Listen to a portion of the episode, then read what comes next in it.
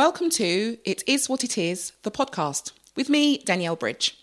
On our show, we catch up with guests to talk about all sorts of things, including our job, mental health, relationships, and basically everything that we humans experience as we navigate through life. When you hear the word bereavement, you probably think about death.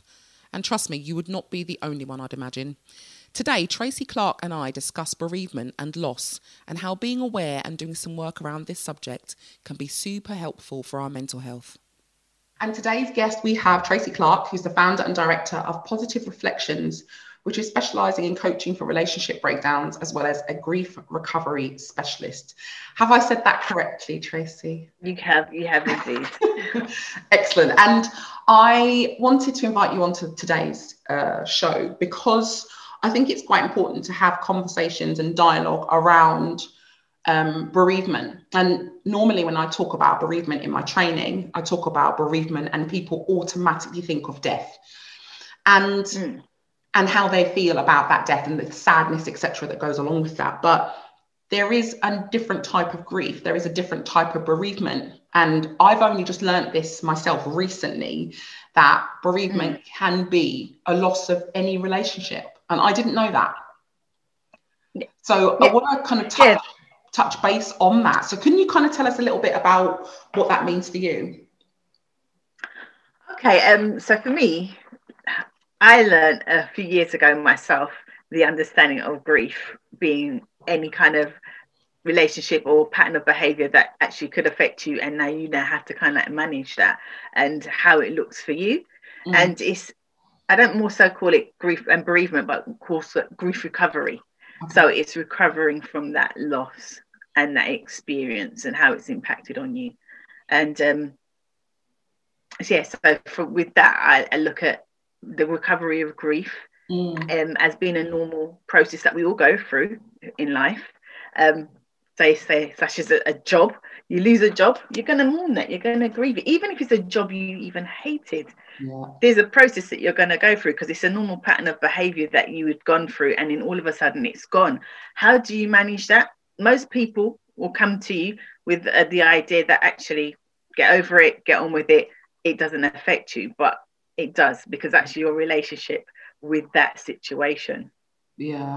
So um yeah so it's just a matter of when i work with clients it's about how they are experiencing their loss with a specific subject because it's unique to that individual. Absolutely. and that's what we have to recognize that every situation is unique to that person. Mm-hmm. Thank you. And so your career i mean i've never heard of it to be honest. I've never heard of a grief recovery specialist ever until i until i met you how did you come to be how did you become to, how did you become a grief recovery specialist? What was your journey towards that kind of that qualification? Okay. Um, to be fair, it came to me at the right time of my life because um, I was working for a local authority, of which was subject to the, one of the ma- most major grief impactual impacts of grief across the nation for a long time. Where grief, um, we're in the Grenfell Tower fire. So I was working for that local authority, and within that there was um, many task force that was put in place at that time to support the the the, um, the community that was affected by that fire. As you can imagine, it was major trauma, mm. major impact on not only the residents but, but the staff. So within that, when I joined, I went into a secondment as um, um, a Grenfell support worker trying to support those affected by the trauma because I did a lot of trauma intervention work at that time. And within that, they thought that we need to have specialist training and grief recovery um, um, institute came to hand. And we did the training within that. And at first i just thought oh, what is this nonsense? Um, but it, it was good because actually when we was doing the training the training allows you to focus on stuff that's impacted you as well because you have to go through the process within the training that you would be delivering to somebody yourself and and as i said i thought it was nonsense but at the same time i had just lost my stepfather the night of the Grenfell fire, and I'm seeing all the the fire brigades zooming down the 406. I, I had just gone from come from my um, stepfather's nine night. And you know, for anyone that doesn't know what a nine night is, it's the, the ninth night of a mourning of a loved one and putting their soul to rest. So just come from that. And then I just had a major breakup with um, a partner. Um, that was an, another loss within that wow. space of time. And so when I was doing this journey through my training and broke down crying with the release and completion of all of those impacts, especially the impact of losing a, a person that was really important to me.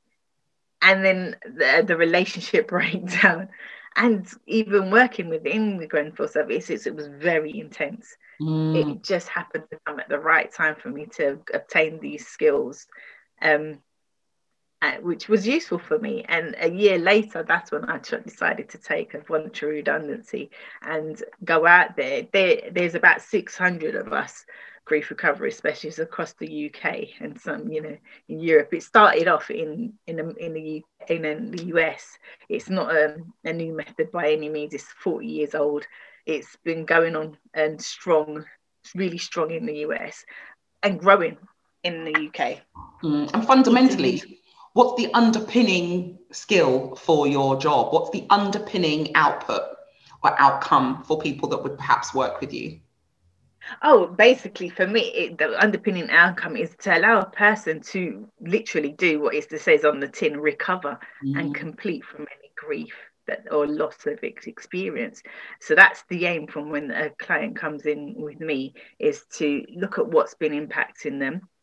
Sometimes they don't even recognize that the the history of their learned behavior of grief and how to manage it and where it stems from. We even do that within sessions. We look at the historical impact of how grief, where, where your understanding of how to manage it stems from, even if it's coming like um, not even acknowledging it, putting it away, getting on with things, because we're taught some really toxic behaviors mm. historically. That's how we're socialized. Like some of the the myths when I'm working with clients, some of the six myths, and that's part of the program of looking at um where someone would just say, "Don't feel bad about it." Um, they don't want you to. They wouldn't want you to be sad. Be strong, yes. and this, like these things are not helpful tools. And keep yourself busy. Uh, it's yeah, they're not helpful behaviors, but we we try to support people to unlearn those behaviors.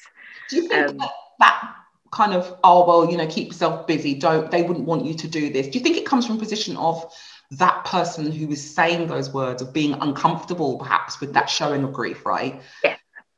Yeah. Because I, I, talk about being you know as a west indian woman when people die in uh, in my culture there is wailing there is crying there is proper heartfelt breaking down of emotion open raw everything. Mm. Expect that you know lifting people up under their arms they're it's, it's intense and there's a lot of heartfelt emotion which people who are not used to that culture might find really quite disturbing watching but that's yeah. part of the of, of our grief grief process and understanding what that looks like and, and appreciating that that's how we grieve right when you're low because you've lost somebody, that's appropriate behavior. It's appropriate. I appreciate mm. that. You mm. appreciate that. But for some people, that might not be comfortable. So therefore, that may be where that information comes from. Yeah, exactly that. I mean, even sometimes when you say let them grieve alone, let them have their space. It's just like it's your your feeling of not being comfortable talking about because we're not equipped. We've not been taught to do that. We have been taught how to acquire things in society how you know we must you know we must go out there we must get married we must have a nice house we must have this that and the other. But if you lose any elements of what you've been taught to be to achieve in life you're not taught how to manage that wow. because you're meant to just have it. Yeah. um, and it's how to support people to understand how to to to all right then this happened. This has happened how are now we going to move forward to not allow it to engulf or even suffocate the rest of your journey through life? Mm-hmm. and um, that that's my aim of trying to shift people to allow them to complete from that rather than to avoid the process. Um, because funny enough we pick up what we call in the grief recovery process as STERBs. And a STERB is a short-term energy relief and behaviors people don't even recognize what they are until they come and have this, these discussions. And I didn't know until I did the training. I have loads of STERBs. I had, I should say, had loads of STERBs. um, it's just like food. Some people will use food as their go-to. Excessive exercise, sex, alcohol, anger, even fantasy movies. I mean, I worked with a client many years ago, and um, she had had been impacted by many different levels of grief and loss because even a loss of trust with other individuals due to abuse is an impactful um, thing that, that that person doesn't now have the ability to move forward from that trauma or that PTSD. So when with her, she just delved into fantasy. Where war is it World of Warcraft, I believe yes. it was at the time. And this was a woman that had become so involved in it that her children now becoming neglected from that process because she was so involved in that and forming relationships online that were, were, were not real because for her, this helped her escape the real life and not deal with what was going on for her. And it's only through working with her, and at the time I wasn't even working with the STERBs in mind because I didn't have that concept of thinking, but it was trying to get her back to reality and manage and kind of like go through the process of supporting her to deal with the past and then move forward. Wow. If I'd, if I'd have done that now. Yeah, what does, can you tell people what STERB stands for? Oh, short term energy releasing behaviors. Okay. Um, so mechanisms, like what I would classify as mechanisms. Okay. Yes, exactly. I mean, they work, but for a short time. Because yes. we all, you know, yeah, you know, yeah. going out with girls, your, your guys for a drink, it works. You you drown that sorrow for that period of time, but then you wake up, and in some people that's how alcohol alcoholism can become an, an an additional factor for someone who doesn't manage their loss or anything that's in, impacted them in them way.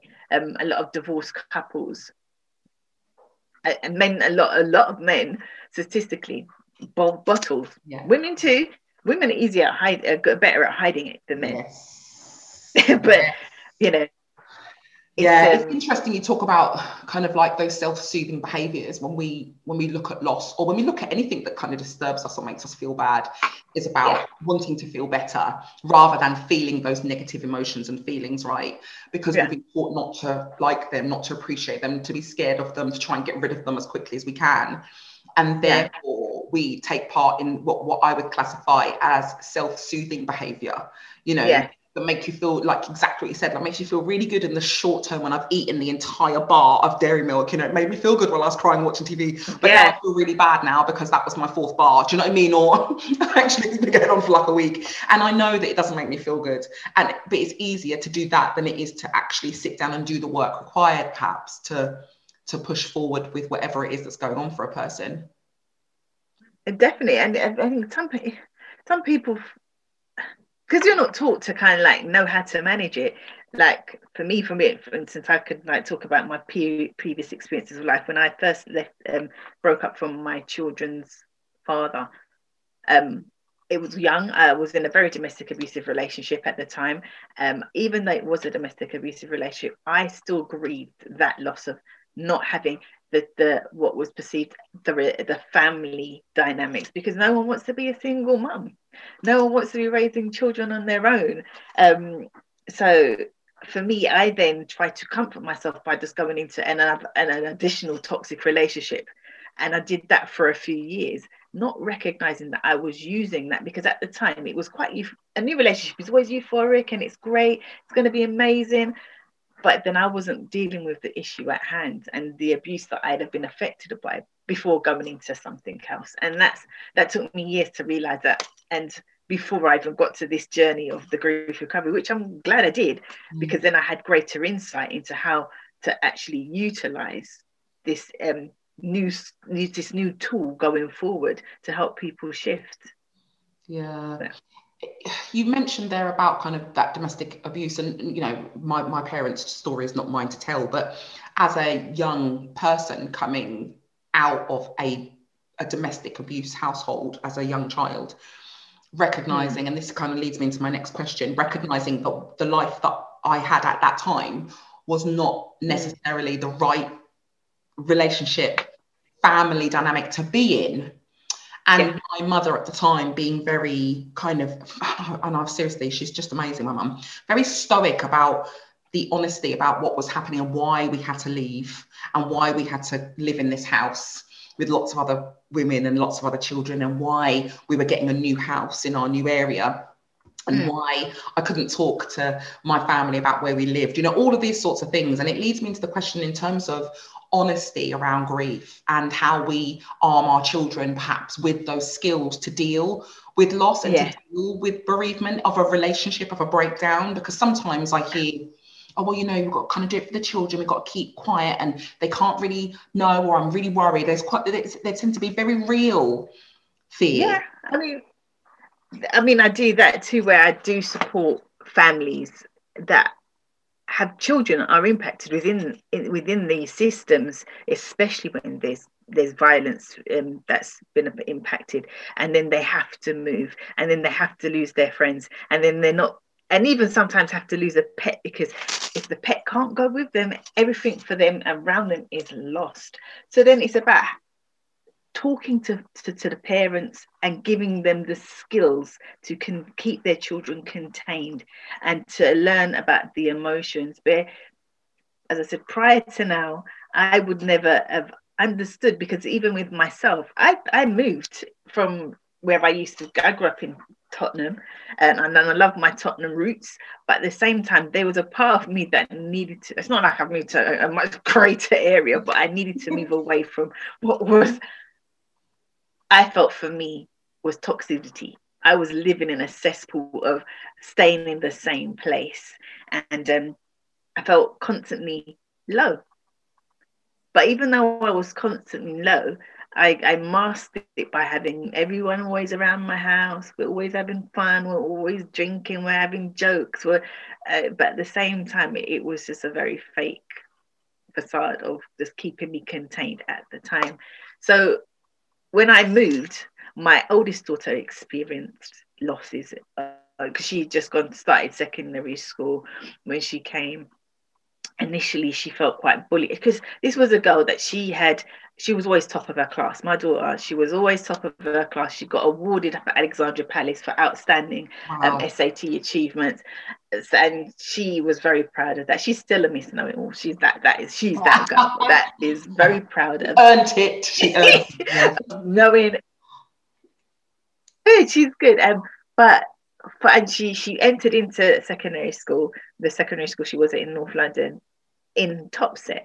But when she came over and we had to do the transfer, they because they hadn't had her, her SATs transferred over, they said, "Oh well, we're not sure where what level she's at." So they put her at the bottom group. I saw my child miserable, miserable for weeks. Um, and um, it, I mean, I'm, I'm, I feel a bit teary because I remember how how she was like they were nagging, doing that, digging at her when she, she was say, I don't, I'm not supposed to be in this class. I've done this work. I, am able to do this work. And she, she felt really hard about trying to prove herself until she came in and she'd done some tests. Because I kept you know, bugging the school. She's not meant to be in this class. She's not meant to be bottom set. She's not meant to be the bottom set. And when she had done the test that required her to, and she shot right back up to the top set.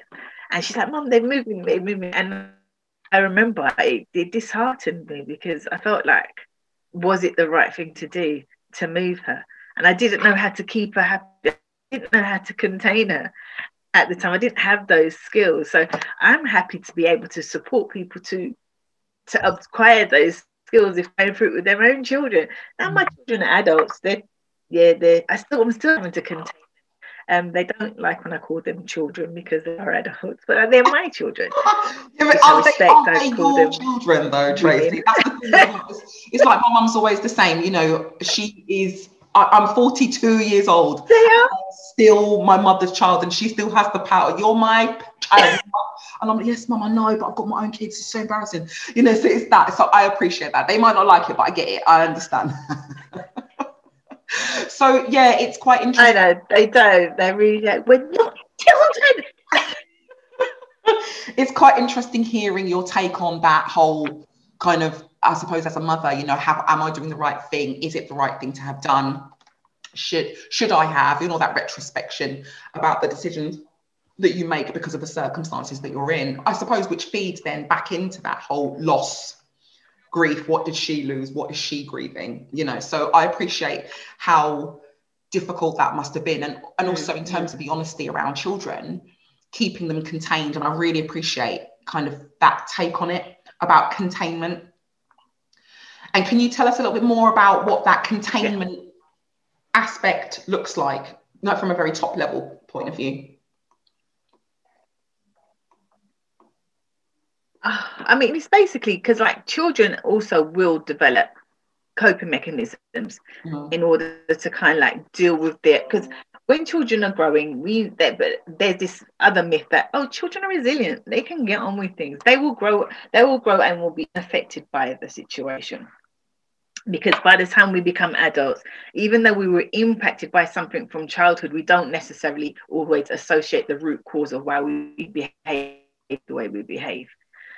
So some and you know it's just like inherited trauma and all of that those are coming in encompasses and we look at our systems and most people especially coming from a black community don't even think about their systems and their roots and their inherited trauma and we historically have got a lot of yes. that um, you know transcended down over the generations and so um, we have to kind of look at the impact on the emotional impact and try to allow your children to have a voice and understand what their emotions are and not feed into those toxic behaviors that they can then transcend into like going into video games going and that's the world we live in i know that mm-hmm. video games and social media and all those things become a crutch where therefore in some cases can be extremely dangerous especially if a child is not able to deal with their emotions effectively yeah. and seek solace elsewhere like becoming um, exposed to abuse online and perpetrators and, and, what have you and becoming cyberbullied and they're not even able to kind of like share those conversations with you because they don't know how to do so mm-hmm. um, within school being able to have the strength to um, have to stand up to somebody to have a conversation because they don't know how to. They feel loss of empowerment. They feel the loss of trust because they don't have those systems in place if the in the home it's not been taught and they've been taught to lie shield and hide especially in domestic abusive environments.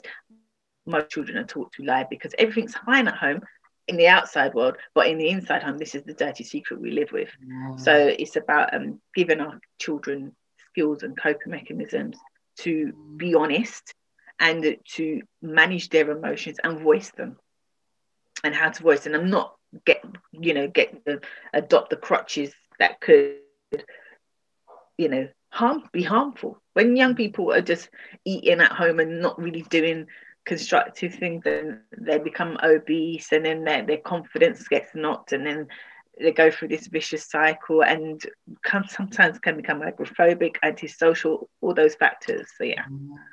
Hard and it's so interesting what i try to um yeah it's so like interesting hearing about the impact of not having these things the impact of not appreciating actually that, that there has to be work that needs to be done from an understanding of parenting I suppose, you know, in the first kind of crux of it is if as parents we understand what mm. these things look like, how can I then not repeat those things again you know how can i not repeat them? And I, and also from a, like i said from a cultural point of view as well dealing with loss dealing with bereavement is is inherently different in terms of our culture for death. But when you were talking a minute ago about kind of the domestic abuse and, and people basically lying about how things are at home that's universal right? That's universal that bit in terms of that. Mm. Yeah, that's, that is universal, hundred percent. Um, because uh, no matter what back, because you know, um, DV has no discretion, no, no, no, no, no um, bias. It, it will go anywhere, no matter if you're you you can be affected by domestic abuse, and within that, there's always hiding and lying Um, as I said, I worked with one of the richest boroughs in the world, in the country, and we worked with domestic abuse in some very affluent families, and they still had like the minimizing the shielding that it doesn't it's not as bad and it doesn't really exist to that point. Yeah okay. yeah it's that's yeah that's fascinating. Um so so yeah so um so that's that was part of the um concerns in regards to how we try to make sure that you know we don't put that in our children's lives no matter where you're from you're listening to it is what it is the podcast we hope you're enjoying this episode as we strive to bring you interesting conversations about the things that really matter. If you'd like to hear more, please subscribe. But for now, let's get back to that conversation. And actually, the next the next question, I suppose, is we talked about what sorts of circumstances, what sorts of situations can mean that a person can learn how to cope with these things. But what can we do as a society to learn about those negative emotions. And the reason I'm gonna I'm gonna bring this up, and it's interesting actually on a really minute level. So my son loves football. He plays football, and he is a passionate football player. He also follows football, and I I mean it with the greatest of respect, but I blame my husband, right? Because he loves football, and our son has picked up his love of football from his dad. And unfortunately, my husband's uh, team is not a very I'm gonna I'm gonna probably get really told off and slated for this, like because it's obviously going out to people. But they, they struggled. I think that's, that's a nice way to say it. This team has struggled, all right? It's, it's been quite difficult for them, which means that they don't win. Okay. Lot, you know? And whenever the team lose, okay. Son is beside himself, absolutely beside himself. And he's gutted that they're losing. He's gutted that they're not top of their game. And the emotion that he displays in the house is quite difficult but it's not something I shut down because I mm. think it's important that he goes through that process and actually what he's feeling is appropriate to him and his world right then. Does that make do you know, do you know what I mean? And yeah. The reason I'm yeah, yeah. the reason I'm talking about it now is because I remember he used to play for a team and the team were fine and it was the coaches. The coaches were fine when he was winning and he was showing all of these really awesome whooping and hollering, you know, high-fiving pre-COVID, obviously, and you know, really happy and just showing all of these beautiful positive emotions. But the minute that he was losing, or the minute that the team was losing, and Sebastian, my boy, would show signs of of loss, you know, he's he's frustrated, he's stamping feet, and he would mm. like grab his hands and oh, you could see that he was annoyed. They'd shut those emotions down rapid. Yeah. And I, as his mum, he would yeah, I was really, really upset because he wasn't given the space to explore those feelings. Yeah. Yeah. And that's the thing. I mean, giving him the space to explore those feelings, even a conversation about how why he felt like that. And even though it might seem really trivial, to him at that time, it would be good to it isn't trivial. Mm-hmm. It's, it's it's something serious. And I know in this, especially in this country, we take football very seriously. I mean, not me per se, I'm not into football, but I know it's part of the culture. I mean, as you, you can see in the news, and they yes. did some sort of changes, and I'm like, what is this all about? I don't know, but it seems very serious. For those people that were experiencing what they felt as loss of a tradition in their game, their arena, something they're passionate about and love, they wanted to be heard. Mm. And it's exactly the same thing. You need to be heard and felt heard listen listen to about your experience and how you're feeling because it's unique to you. Yes. So that's how why it's good to, to let him express it. It's, it's his unique experience and feeling on that and not to shut it away and let it filter itself out. You've just made a very very interesting point about it's how they feel it's how people feel because I remember having a conversation with my husband a couple of days ago when this Super League thing kind of blew up and all some of the uh, football teams have kind of pulled out and government were getting involved and people were talking about it and it's terrible. And it was over in america. James corden was talking about it on his talk show about you know the working class bringing together football teams which are now these multi billion pound conglomerate organizations and they're pissed because this used to belong to the working class etc and this sense of loss of something yeah. they felt belonged to them and and blowing up you know on on um on, on the internet and on the tv and i remember saying to my husband about it that i was really upset because as a black woman going through the situation that we are finding ourselves in at the moment i was gobsmacked that mm this loss was felt so deeply by so many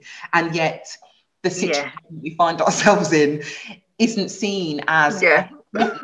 from everybody's point of view and then you said at something a minute ago where you said about it's unique to, to him it's unique to every individual and therefore it's, it's going to be big because it affects a lot of a lot of people. Does that make sense? It's kind of it's really mm. it's really yeah. interesting how people will react to something that they perceive as, as, as loss from themselves. Um, exactly. I mean, in equally to what you touched on in regards to like we know that there has been so much um, emotive stuff going on for Black communities across the world, mm. especially mm. in regards to the George Floyd and what have you. And to us, as uh, or anyone of color it, it impacts us us because it's a unique situation to us mm. but then there are parts of people in the world that are just so dismissive of the matter in the point to what we find disrespectful because it's not unique to them and mm. they don't understand our grief and our loss and our pain in the situation mm. so when i watch it i watch with anger and frustration but at the same time i recognize they don't understand the pain they don't understand the loss and what how it impacts us. So therefore you can't really fault their their their viewpoint and their opinion and how they come back at us. It is yes it's an appreciation of that frame of reference that i talk about on probably every podcast i've ever recorded. Is about that that mm. position of self and actually taking the time to appreciate that not everybody is going to see your position because they have no idea about your lived experience. And um, not, not that that's right no but that that is that is what it is that's what we have effectively you know that's the situation we find ourselves in and therefore mm. we cannot ask everybody to to appreciate and understand but a lot of what you do i would imagine in terms of the relationship breakdowns and the grief recovery that you do is about that mm. whole delving into their point of view their position and helping them to realize yes you know what it is that they need to do about their lived experience and their unique position mm-hmm. 100% um, because it's unique to them and it's about how their lived experiences have impacted on them thus far and what they want to be different going forward mm. um, and what it looks like so it's having that exploration exploratory conversation yeah, I had a conversation with, with, with somebody the other day, Tracy. If excuse me, listeners, because there was a little bit of a lag on this line. So if Tracy and I mm-hmm. are talking over each other, it's because there is a little bit of a, la- a lag. So I, I, appreciate and apologise for that. Um, I was speaking to a friend of mine, and a, a, friend of well, a friend, a colleague, uh, uh, you know, somebody I've known for, for a while, associate, a fellow business owner, who recently finished in a very, very, very traumatic relationship and is shocked mm. about how she first of all managed to get into that relationship you know the archetypal thinking i was stronger than that. I don't understand why somebody like me would have ever fallen for somebody like him. And it, it got really nasty got you know gone to court and all sorts of things. And it, turns out that she, this is not the first time it's happened. He's done this before kind of like a serial uh, con artist trying to get money out of her and all sorts of stuff. And okay. she said to me the other day that he was really suave and really kind of attentive in the beginning. And she loved that part when you were talking earlier on about, you know, that new euphoric relationship. And she said, even though knowing, even though knowing everything that she knows about him and how difficult it became for her, she still misses that part of him that mm. made her feel the way it did. And that's the bit that's struggling. That's the bit that's difficult for her. Yeah, yeah. So that's something she wants to complete on because she wants to move forward, but then there's a part of it that's still latching on to finding that again. And yeah, and there's nothing wrong with that. But I think what she'll end up doing is seeing that same pattern of behavior present itself again and then falling back into it because that's something that she hasn't let go of yet. Oh, okay. Fascinating. I mean, it's, I mean, it's nothing to say that you shouldn't want to have that from somebody, but you need to have some genuine connections with people from the offset rather than something that's forced. And it's easy to say, how do you know this? How do you know something's forced? Because it, it will you will have to go through a different process to get to that point of recognizing that that person is coming with something different. And you let go of your past experiences and not fall into similar patterns of behaviors because they're short-term fixes. Wow. Wow. It, it, seems to me, Tracy, that there is a lot of, and I, again, my children are going through at secondary school at the moment. My boys at secondary school, my daughter's going up in September, and mm-hmm. they're talking about PSHE, you know, physical, emotional um, mm-hmm. Uh, teachings and stuff. And I'm kind of curious, and you know, to be honest with you, my children will attest to this. I'm so curious about this side of their education, probably way more than I should be in terms of their academia um, yeah. around the, the the questions and the conversations. Because what I find difficult is that my children will get an, an opportunity to talk about these things in our home because this is my gift and this is what it is I do and this is my interest, but other children might not get that opportunity in their homes to explore these feelings and emotions mm. and you know these different ways of thinking and do you think that this sort of thing should be discussed in schools oh 100% i mean it's not easy to get into schools trust me i've tried mm. um mm. where um to, because i'm i'm able to well within the training you are taught to support teachers clergymen youth workers to anybody that is got a, a, a, formed relationship with a young person to um, help contain them within the grief um, helping children deal with grief element of um, support that i offer. Whereas if more schools did actually take it on board and we all know that it's about funding and what they actually what tick box they want to actually to, to, to show Ofsted. But fundamentally these things should be the only tick box that should be fundamental like at the forefront. Mm-hmm. from my perspective where children are taught to learn their emotions and how to deal with them because these are things that happen throughout life. Um there there are other far other there are other things that are less important but are actually put on the, the curriculum as the most important thing but then that's a, another thing for Yes, that's another show because yeah, that's another debate. I think, I, honestly, I think I'm going to have a whole series of of um, shows based upon our education system. I'm going to pack them all up on a zip file. I don't even know if zip files are even a thing anymore, or, or a WeTransfer. There are other known providers available, um, and I'm going to drop it on the, uh, you know, drop it to the government because there is a lot of people talking about the need for reform and the need to arm our children now with skills that are going to benefit them in the greater world, way more than what is currently pushed forward on the agenda, right? And there's a lot of that talking but nothing seems to change. And I, I don't know why. I don't know whether or not it's because looking at the education system is going to take far too much effort and time, or mm. Whether or not it's because nobody's actually reviewed it on a really minute level, which goes into this yeah. detail, right? But we know our children are coming out of schools not armed with the skills perhaps that would benefit them in today's society. No, you're 100% right. Um, they they haven't got the, the life skills acquired at all at all I, I mean i don't i don't think it ever has been the case that they thought about giving young people life skills because if you think historically um all you know for even before before way before time they used to teach you cooking and cleaning and sewing and whatnot and that was all a, person need that's as a woman but then the boys got taught carpentry um, metalworks and whatnot just like work trade type skills. Mm. they gave you the basic maths and english and as time's gone on now they're giving you acquired skills to be able to just put you into the workforce rather than to survive within it. And so that's part of the problem. It's about the economic growth of the systems they're in rather than the growth within yourself. Wow. And that's part of the problem. I find, but I mean, it's trying to argue with a school that has an agenda that all academies now are just work off of funding to say we need to kind of like think about this more for our society because there's no emotional attachment to the process. They've just got to tick a box. Yeah, and it's oh mate, it's hard. I mean, it's I had to homeschool my children, as did everybody that had kids. Um, mm. Although, other than our, you know, heroic key workers that picked up the mantle in the early pandemic, and I remember being so frustrated with the homework. And a lot of it, Tracy, is probably because I was embarrassingly not that good at school. So half of the stuff that my children were taught or were asked to do during homeschool, I literally could not help them. I mean, I literally couldn't. I mean, I'm not, you know, I'm not making out, guys. I sucked badly. I mean, especially at maths.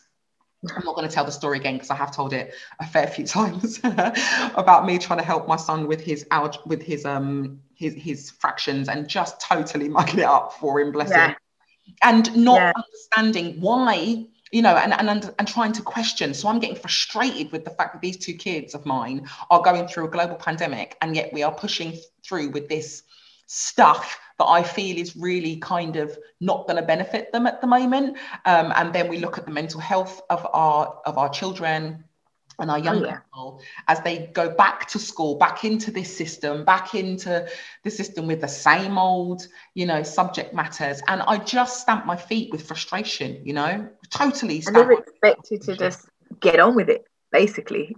Get on with it now. We're back to normal. Let's get those stats up so we can look good again. And that's how the school systems work.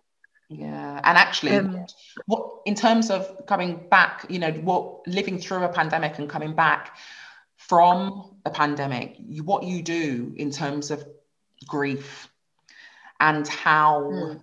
how poignant that is for our society as we exit mm. the pandemic. How do you feel people? And I know it's a really broad question, but how do you think people will?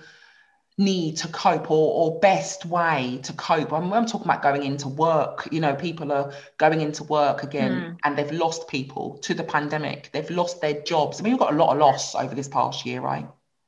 Oh yeah, uh, a, a truckload of loss. But um, I mean, for me, my thing is, I mean, I'm out there. I'm, I've got my website and I'm trying to get as much um, exposure as possible to say that the support is there for mm. individuals to take to make use of.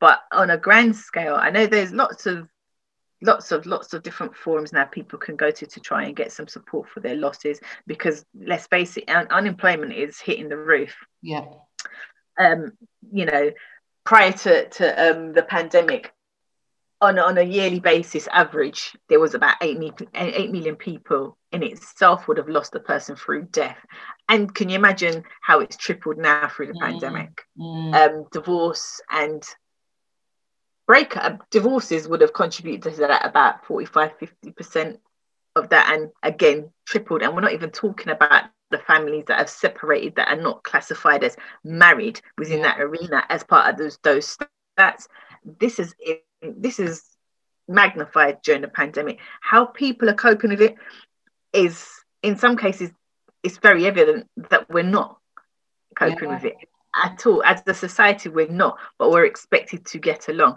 I mean, you know, depression and such from uh, uh, on the rise, hundred percent.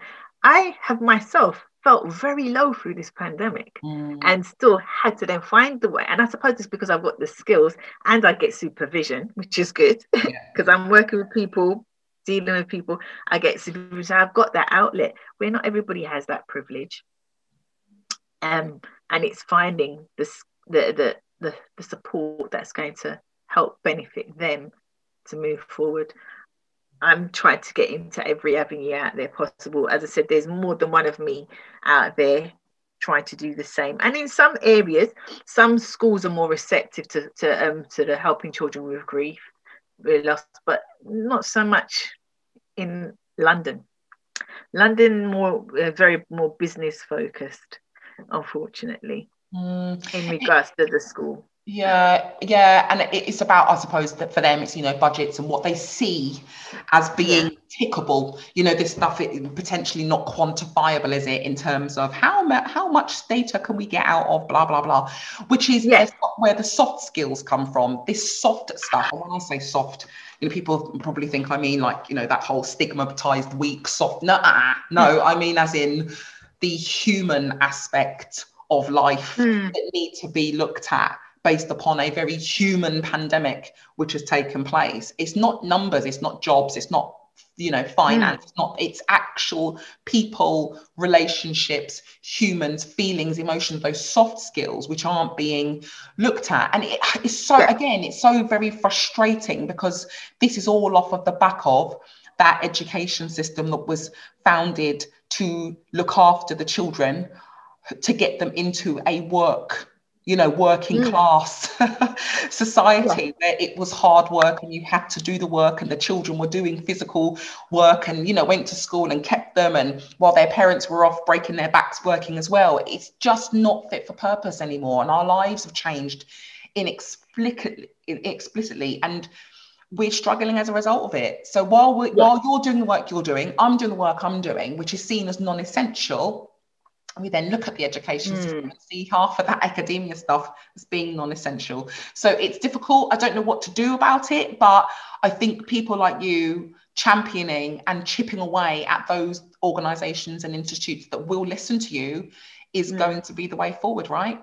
I mean it, to me that is that is the answer. I mean but it's getting your foot through the door in some cases to have that conversation and for them to see it as a valid yes resource support in place because this is not like a short piece of work you're going to have to have somebody there continuously supporting individuals which is you know part of what i do anyway because i've incorporated it within my business where i'm a, I'm a life coach support coach and i do a lot of systemic intervention yeah. and as i mentioned before i do a lot of looking at the historical traumas and i work based off the, tra- the effects of trauma that has impacted us and held us back mm. in life and and i and I use my own life, like my life experience, because I had a uh, I started young through through my own traumatic experiences of life. Come from a, a domestic abusive family myself as a child, and it filtered into my own adult life, well, young adult life, and that's where my understanding of loss of trust and that was my journey from from there. So it's under having that empathetic understanding of where people are coming from, which I put within my company as well. Mm. Which then people take into school and into work. And it's interesting, yeah. isn't it? Because that's your whole self. And I, often teach, you know, you can't expect people to go through life, whatever it is that's going on for them, and then to put this yeah. brave face on to go into an institution which expects you to put a grin on your face and get on with it, right? It has an impact on every aspect of your life. I just want to bring up something. Um, I remember watching a really, really difficult film years ago, where it's a Netflix, Netflix series actually called 13 Reasons Why. Okay, yes. And I watched it and I was broken by it. I mean, like, really, really affected me um, in terms of the, the subject matter being suicide. And I think that it was a brave program. I think it was necessary. I think it was really poignant and ahead of its time, even a couple mm. of years ago. But one thing that stands out for me about that is that in the schools in America, and I'm not sure, so if we have any American listeners, please do let me know, um, is having a counselor at school a potential way forward. And when I say counsellor, I don't necessarily mean a grief recovery counsellor, but a, a counsellor of sorts or a, yeah. a plethora of counsellors to be able to look after the well-being of our of our youth. Well, to be fair, most schools are expected to have that, even in the UK, um, where there is some sort of systemic practitioner within a school not necessarily based directly in the school, but go within the school to actually support any child that has been highlighted as having some concerns or needs, or even want someone to talk to. They don't necessarily have to have been like named a named child that oh this child looks like they're, they're, they're struggling or could have some sort of um, emotional issues that need to be um, addressed that they can go to to talk to at any time wow. at schools i've worked in because I still work within local authority outside of my business where that is meant to be the case. The schools I've worked in, that has been the case. Okay. So it has been. And so, again, yeah, I mean, the, the... say it again. Is it one of those situations that it should be, or it, it kind of is? Because I I'm I know I've heard of pastoral care, so I've heard of you know that pastoral kind of piece. And it might be you you know i'm here if you ever need to speak to me. Is it is it kind of like that? And actually are they what qualify again if anybody's listening that works in pastoral care what does that look like? Is there any qualification? Or is it an empathetic person who has good listening skills that's able to do that? And what's the pathway approach within that school environment. And i'm forever talking about pathways in organizations that are responsible for other people so that they have a very clear understanding of where to get support going forward. I'm really curious. If any of our listeners are listening and yeah. you have the answer to that please let me know so yeah i think it would be really really poignant and interesting to find out what level of um, support our schools and as a as an adult educator i'm forever championing that within organizations right mm. you know making sure that you are championing a pastoral well-being service within your organization to look after your staff to make sure that they know that they are not just workhorses when they come into your organization that organizations look after them and care about their you know their actual Definitely. workers yeah because we don't work we don't work with computers um so yeah it's quite interesting yeah. hearing from from from from your point of view on that yeah i mean yeah that, i mean that's that's the ideal that we were we're working towards. And and to be fair they're saying they there's streamloads of funding and su- support that's been put in place now since the pandemic. So it's just a matter of seeing how useful they are and if they do make an impact on supporting people going forward and not just for this time. And it after this time it's now then a forgotten subject and that yeah. we don't we stop implementing it because that can happen. I, I, mean as I said I've worked in social service for so almost 20 like 20 years now and it's like there's always trends of what they perceive to be important to focus on and fund. And then once those trends now no longer seem viable then it becomes a forgotten subject like it still doesn't affect people. Wow. so let's hope that it doesn't that that's not the case yeah oh, well fingers crossed absolutely fingers crossed because you hit a, a really important note there is that while it's trendy and on trend we'll you know fund it and push all of this awareness. But the minute that that then pivots or goes off to some people are still needing these services. And actually, talking about these services, Tracy, as we come up to the end of today's show, could you please tell everybody where it is that they could find you um, if they're interested in in finding out a little bit more about what you do, or perhaps taking up on any of your services that you offer? Okay, um, so yeah, I have my website. is um, um positive reflections. Um, uh, dot oh, yeah, dot co, dot co ah, okay, sorry, tripping over. Yep, dot co dot uk. Yes. Um, and I also have an Instagram page saying in it that's Tracy Positive Reflections, and I'm on in um Twitter, yeah. Pos Reflect. Yeah, at Pos Reflections and on LinkedIn. Excellent, because I've got you on LinkedIn. Perfect. Yes. Yeah, so yeah, that's at the moment I haven't got a base because of the pandemic, but I'm due to have a new location and office space that people can actually also do walk-in visit.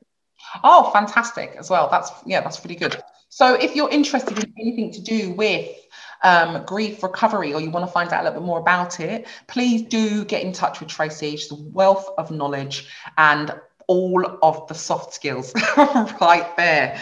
So thank you so much for joining today's show, Trace. It's been a pleasure having you, and thank you very much. No problem. Thank you for having me. You've been listening to the It Is What It Is podcast, presented by Daniel Bridge and produced by DeFresh Productions.